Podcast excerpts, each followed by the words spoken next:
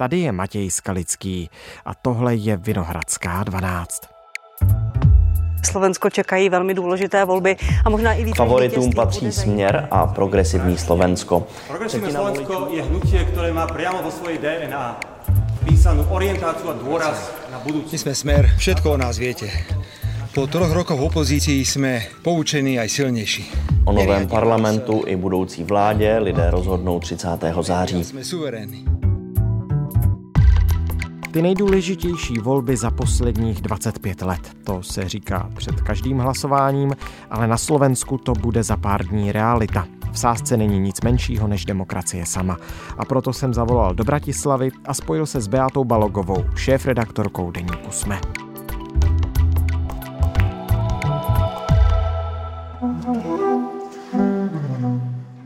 Dnes je pátek 22. září. Dobrý den, vítejte u nás ve Vinohradské 12. Dobrý deň, ďakujem veľmi pekne za pozvanie. Do slovenských předčasných voleb zbývá posledních pár dnů. Ak by boli voľby teraz, vyhral by ich smer SSSD s 20%. Prieskum robila agentúra Ipsos pre pravdu. Při pohledu z Česka to začíná být možná větší drama, než jsem si třeba před pár týdny myslel. Nasleduje strana Progresívne Slovensko, ktorá má okolo 17% a hlas ten by získal 13%. Mám na vás zhruba takových 10 otázek a začnu od té nejdůležitější. Totiž může se skutečně nakonec stát, že Robert Fico, šéf Směru, nebude příštím premiérem? Môže sa to stať a myslím si, že minimálne polovička krajiny v to stále dúfa, lebo s Ficovým potenciálnym víťazstvom sa spája aj potenciálny rozklad demokracie v tejto krajine. Čiže my vždy hovoríme ľuďom pred každými voľbami, že je v stávke strašne veľa, že rozhodujeme o smerovaní krajiny a že, že sú to veľmi dôležité voľby. Ale myslím si, že ešte pred žiadnymi voľbami som to necítila takto intenzívne. No, já se na to ptám z toho důvodu, to je má druhá otázka. Když se totiž podíváme na ty předvolební průzkumy, tak Michal Šimečka, místo předseda Evropského parlamentu, šéf progresivního Slovenska, on má mohutný finish. Má mohutný finish a sme sa rozprávali s kolegami, že on vystupuje v takmer každej diskusnej relácii. Naopak, Progresívne Slovensko túto kampaň vedie pozitívne, hovorí o programe, hovorí o budúcnosti. Naozaj eh, vnímame, že, že sa zžíva s tou úlohou politika ale vlastne aj s úlohou potenciálneho budúceho premiéra. Našou víziou je aj budúcnosť, kde platí rovnosť pre všetkých ľudí. Kde nikto nemá menšie práva ako ostatní. To je garancia aj v našej ústave. A preto v našom programe nájdete aj. Zároveň si veľmi uvedomuje, že on prešiel dlhú cestu. A to, že sme na správnej ceste, tú prebúdzajúcu sa nádej, budeme vedieť veľmi jasne odmerať budeme vidieť na štatistikách, či sa ľudia vracajú domov, či prestávajú odchádzať do Slovenska. A ak sa to stane, tak budeme vedieť. A myslím si, že aj keď má silný finish, že nielen on musí mať silný finish, lebo nestačí, ak e, len Šimečka vyhrá voľby, ale stále musí mať s kým skladať vládu. A už teraz vieme, že aj keby vyhral Šimečka, tak ta vláda bude kompromisná. Ono, progresivní Slovensko v českém prostředí není úplně známá strana. Tak jakými tématy oslovuje slovenské voliče? Oni sa snažia kráčať e, tak v postopách e, Zuzany Čaputovej, ktorá tiež vychádza z toho progresívneho prostredia. Snažia sa nepodľahnúť populizmu.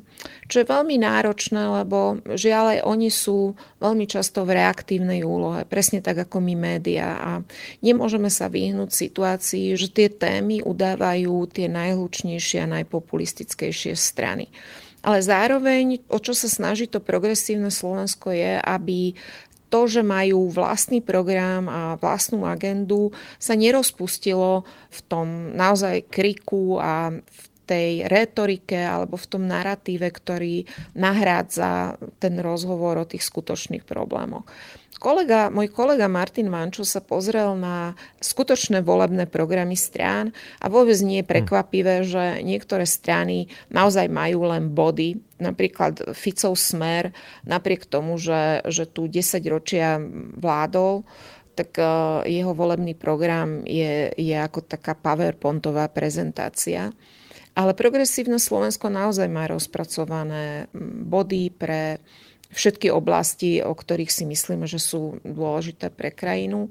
A dlhodobejšie tá strana sa snažila na seba nabalovať odborníkov e, z týchto oblastí a snaží sa apelovať na to, že doteraz oni síce nevládli, čiže je pravda, že nemajú politickú skúsenosť, ale zároveň tá politická skúsenosť môže byť vykompenzovaná odbornosťou ale veľmi ťažko vlastne sa vypichuje, že čo je skutočná téma tých volieb, lebo ako som povedala, existuje naozaj tak silný ten šum, ktorý vlastne žiaľ už udával Orbán, Viktor Orbán, nielen v posledných parlamentných voľbách v Maďarsku, ale tie témy populistické má odskúšané. A to sú napríklad migranti, hmm. že sú v skutočnosti utečenci, alebo to je gender ideológia, ako to on nazýva, a stavanie ľudí LGBT plus komunity do pozície nepriateľa alebo niekoho, čo predstavuje problém. A samozrejme, ako liberálny, dokonca liberálny fašizmus sa už teraz nazýva ten e, tretí veľký balíček problému.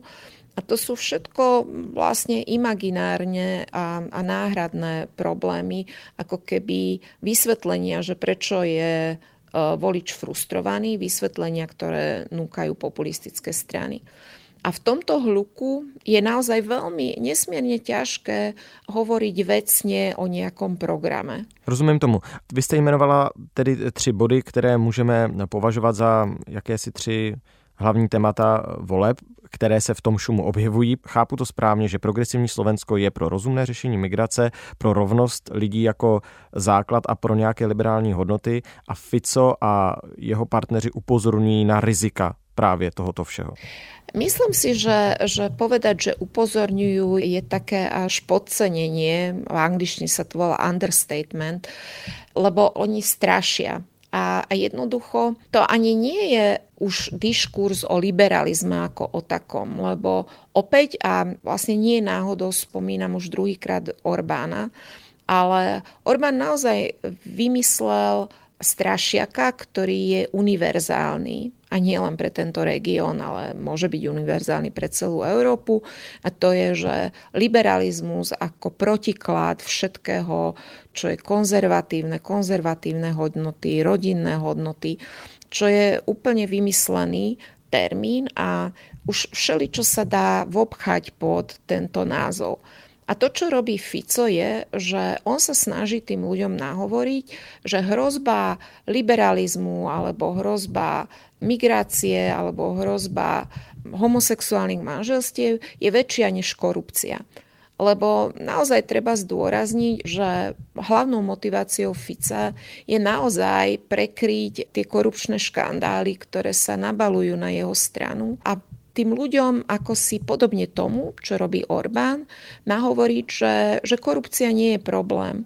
A dokonca je zaujímavé, že časť voličov aj pripúšťa to, že Fico môže kradnúť. Pripúšťa to, že veď áno, akože smeráci mohli byť involvovaní v korupčných kauzách, ale je tu niečo, čo je nebezpečnejšie, je tu niečo, čo je vážnejšie. A to vážnejšie je taký mix akože všetkého, čo konšpiračné médiá a, a Robert Fico miešajú dokopy. A to je nejaké zahraničné ohrozenie, to je mm, Brusel, to sú vlastne migranti a vyberá si vždy takú skupinu nepriateľov, ktorú vie najlepšie zasadiť e, do toho svojho narratívu. Mhm, zmínila jste Orbána několikrát. Podle sociologa Michala Vašečky by šel Fico cestou urbanizace?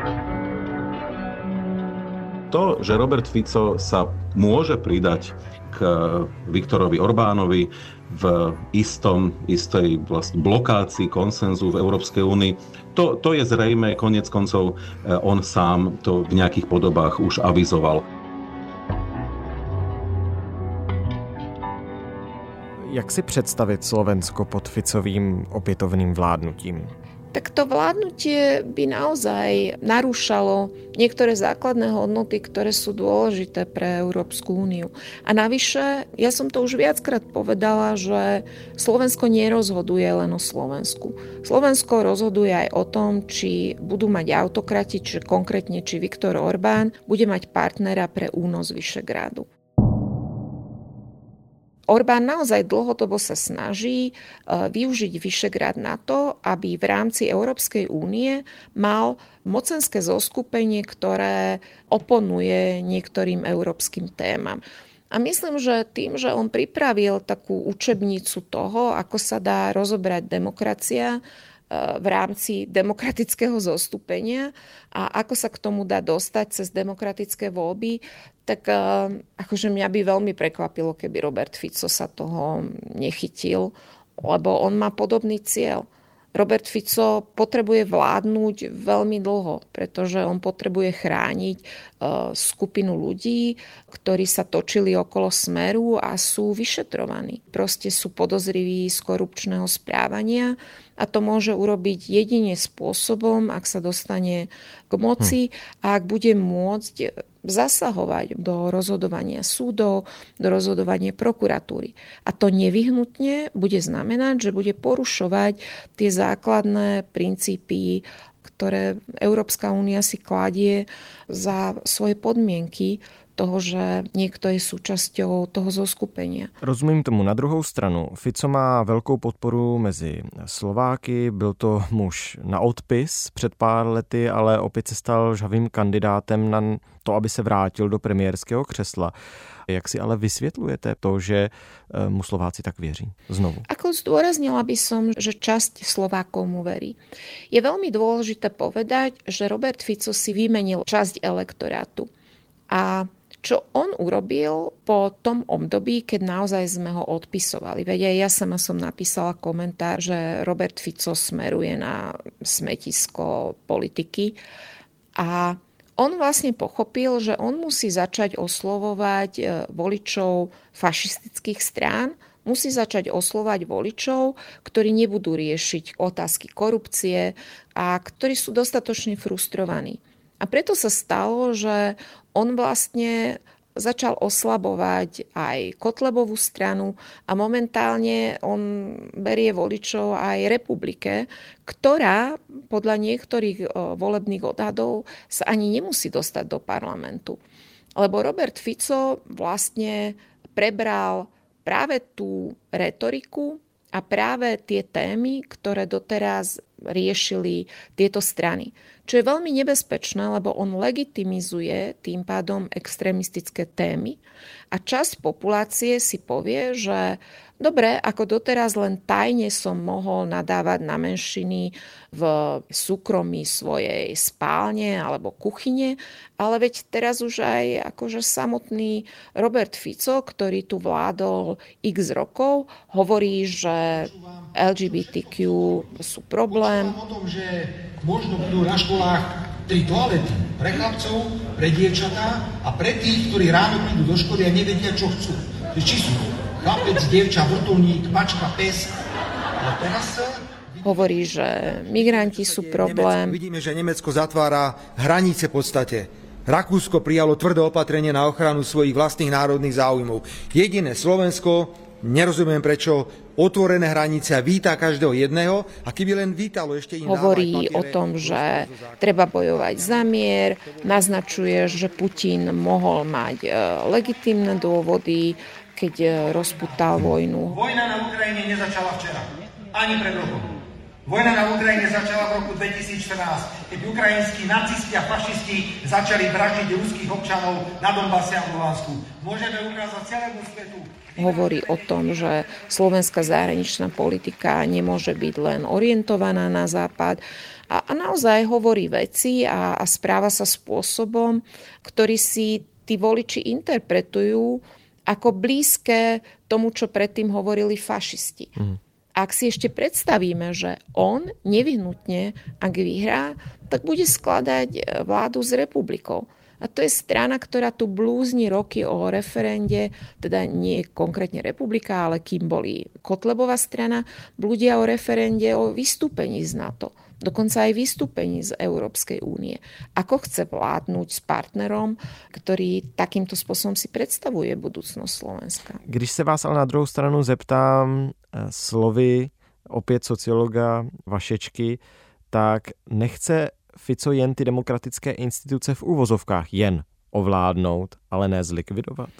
Ale nie je to to isté, e, keď ovládnete inštitúcie, ako je prokuratúra, súdnictvo, proste keď ovládnete slobodné médiá, tak vlastne meníte charakter demokracie v tej krajine, lebo ich zneužívate. Čiže princíp je ten, že krajina musí mať nezávislú prokuratúru, musí mať nezávislú policiu, musí mať nezávislé súdnictvo a, a jednoducho toto nemôžete ovládať bez toho, aby ste jednoducho neohýbali tú demokraciu. A ak Robert Fico chce ochrániť e, ľudí, jeho ľudí, teda ľudí blízkych k smeru, tak e, keď sa dostane k moci, ja si neviem predstaviť, že povie, že dobre, veď e, normálne ich ďalej vyšetrujte a nech sa tie prípady dostanú na súd a uvidíme, či ich odsúdia. Veď on má na kandidátke bývalého policajného prezidenta, ktorý je podozrivý z trestných činov. Veď potom, ako skončila jeho vláda, tak traja policajní prezidenti boli obvinení. My naozaj e, vlastne vnímame a, a sme sledovali tie príbehy, ktoré vyliezali počas vyšetrovania vraždy Jána Kuciaka, že Smer a jemu blízki ľudia si sprivatizovali policiu. A teda nemyslím si, že s takouto bagážou sa dá zrazu po ovládnutí tá krajina udržiavať akože v nejakom normále, lebo už nemôžete, lebo hm. podľa mňa sa to nedá. Jak když jsem na začátku říkal, že sledujeme možná větší drama, než jsem já si třeba myslel, tak jak moc fair nebo nefér, nebo jak moc drsná, až jak moc nechutná je předvolební kampaň na Slovensku. Máte pocit, že se z té politické kultury na Slovensku stal jakýsi politický odpad. A odvolávám se zejména na ten pěstový a kopancový souboj, kdy se do sebe přes okénko auta pustili bývalý premiér a bývalý ministr vnitra, to jsem asi ještě nikdy neviděl. Vypadni! Vypadni! Pojď pryč! Pro ty, kteří to nezaznamenali, tak na mítinku směru ex-premiér Igor Matovič přijel autem a s megafonem tam provolával svůj názor na Fica a spol. Kaliňák! Chod do zloděj! Ex-ministr vnitra Robert Kaliňák se v jednu chvíli rozhodl, že to půjde nějakým způsobem vyřešit. Chod do prdele, Kaliňák, ti hovorím. Chod do prdele! Kaliňák, choď! Au! Ty hajzel! Vypadnite! Vyničili ste Slovensko! Odtrhávat je pak tyhle dva od sebe musel až policista. Pane! Chod sa preč! Ustúpte, pane! Prečo ma bije? Tak co se to děje? Tá scéna aj keď pre niekoho môže byť smiešná, tak ona je v podstate smutná, lebo ona odráža časť reality Slovenska. A odráža realitu strany, ktorá tu roky vládla a odráža realitu bývalého premiéra Igora Matoviča, ktorý dostal naozaj historickú šancu niečo urobiť s touto krajinou, ale premárnil tú šancu naozaj, čo sa deje v tejto volebnej kampani, ako nie je to veľmi špecifické na Slovensku, lebo posledné 4 roky alebo 3 roky tu naozaj prebiehala kampaň. Čiže to nebolo pokojné vládnutie, Takže my len cítime, že, že táto kampaň sa zintenzívňuje. A politici naozaj vyťahujú náhradné témy a dokonca už eh, oni nepotrebujú ani média k tomu, aby tieto svoje témy presadzovali. Veď Robert Fico ignoruje hlavné politické diskusie, odmietol napríklad, odmieta sa rozprávať so Smečkom, s našimi novinami a on oslovuje tých svojich voličov cez Facebook. A pochopil, že vlastne Facebook naozaj uprednostňuje práve tie posty a také prejavy, ktoré sú dostatočne agresívne, ktoré vlastne vytvárajú neustále taký pocit ohrozenia. To je presne ako keby Fico každý deň dával elektrický šok tomu svojmu elektorátu, lebo sa snaží ich presviečať, že, že sú ohrození a len on im môže zabezpečiť pokoj po chaose. No dobře, a to se naučil Robert Fico od Igora Matoviče, ne? Myslím si, že, že oni sa tak, všetci títo autokrati a populisti sa navzájom od seba učia. Čiže veľmi ťažko povedať, od koho sa to učil Matovič, ale je pravda, že ten Matovič vniesol veľa agresivity do toho politického diskurzu. Ale zároveň pre Fica je to celkom prirodzená poloha poloha e, takého namosúreného človeka, ktorý stále straší. Hmm. Jsme ve finále a já se vás ptám na poslední desátou otázku a totiž podle politoložky Anety Világy si až třetina v Slováku určí favorita na poslední chvíli. Co nakonec rozhodne? Myslím, že pre časť voličov rozhodne to, čo som už naznačovala, že že kto je pre nich taký najzapamätateľnejší a kto z tých politikov dokázal apelovať na najnižšie pudy, alebo naopak, či ten volič naozaj uverí tomu, že jeho hlas rozhodne o tom, že akou cestou sa bude uberať táto krajina. Bude to o tom, či ten volič uveril, že liberalizmus je hrozba a nie Putin je hrozbou, a, a naozaj to budú také až e, vyostrené otázky v tých voličov. Zároveň si myslím, že časť voličov bude rozhodovať aj o tom, ako voliť, aby jeho hlas neprepadol. Čiže naozaj si myslím, že ťažko povedať zo všeobecňujúco, že, že čo bude hlavná motivácia tých, ja neviem, vyše 20% nerozhodnutých voličov, ale myslím, že nebudú sa rozhodovať podľa volebných programov a nebudú mať šancu sa rozhodovať podľa toho, že takýto mám reálny problém a toto je reálne riešenie, čo mi táto strana núka. Tak ja vám moc děkuji, že jsme o tom společně mohli mluvit. Ďakujem aj ja za oslovenie. Všetko dobre prajem. Tohle už je všechno z Vinohradské 12, z pravodajského podcastu Českého rozhlasu.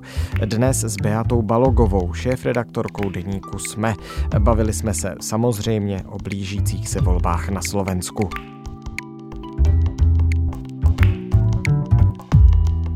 Půlnoc, 6 ráno a 10 dopoledne. To jsou časy premiér Vinohradské 12 v podcastových aplikacích na webu iRozhlas.cz a ve vysílání Českého rozhlasu Plus. Každý všední den máme jedno aktuální téma a s tím dalším přijdeme zase po víkendu. Naslyšenou v pondělí.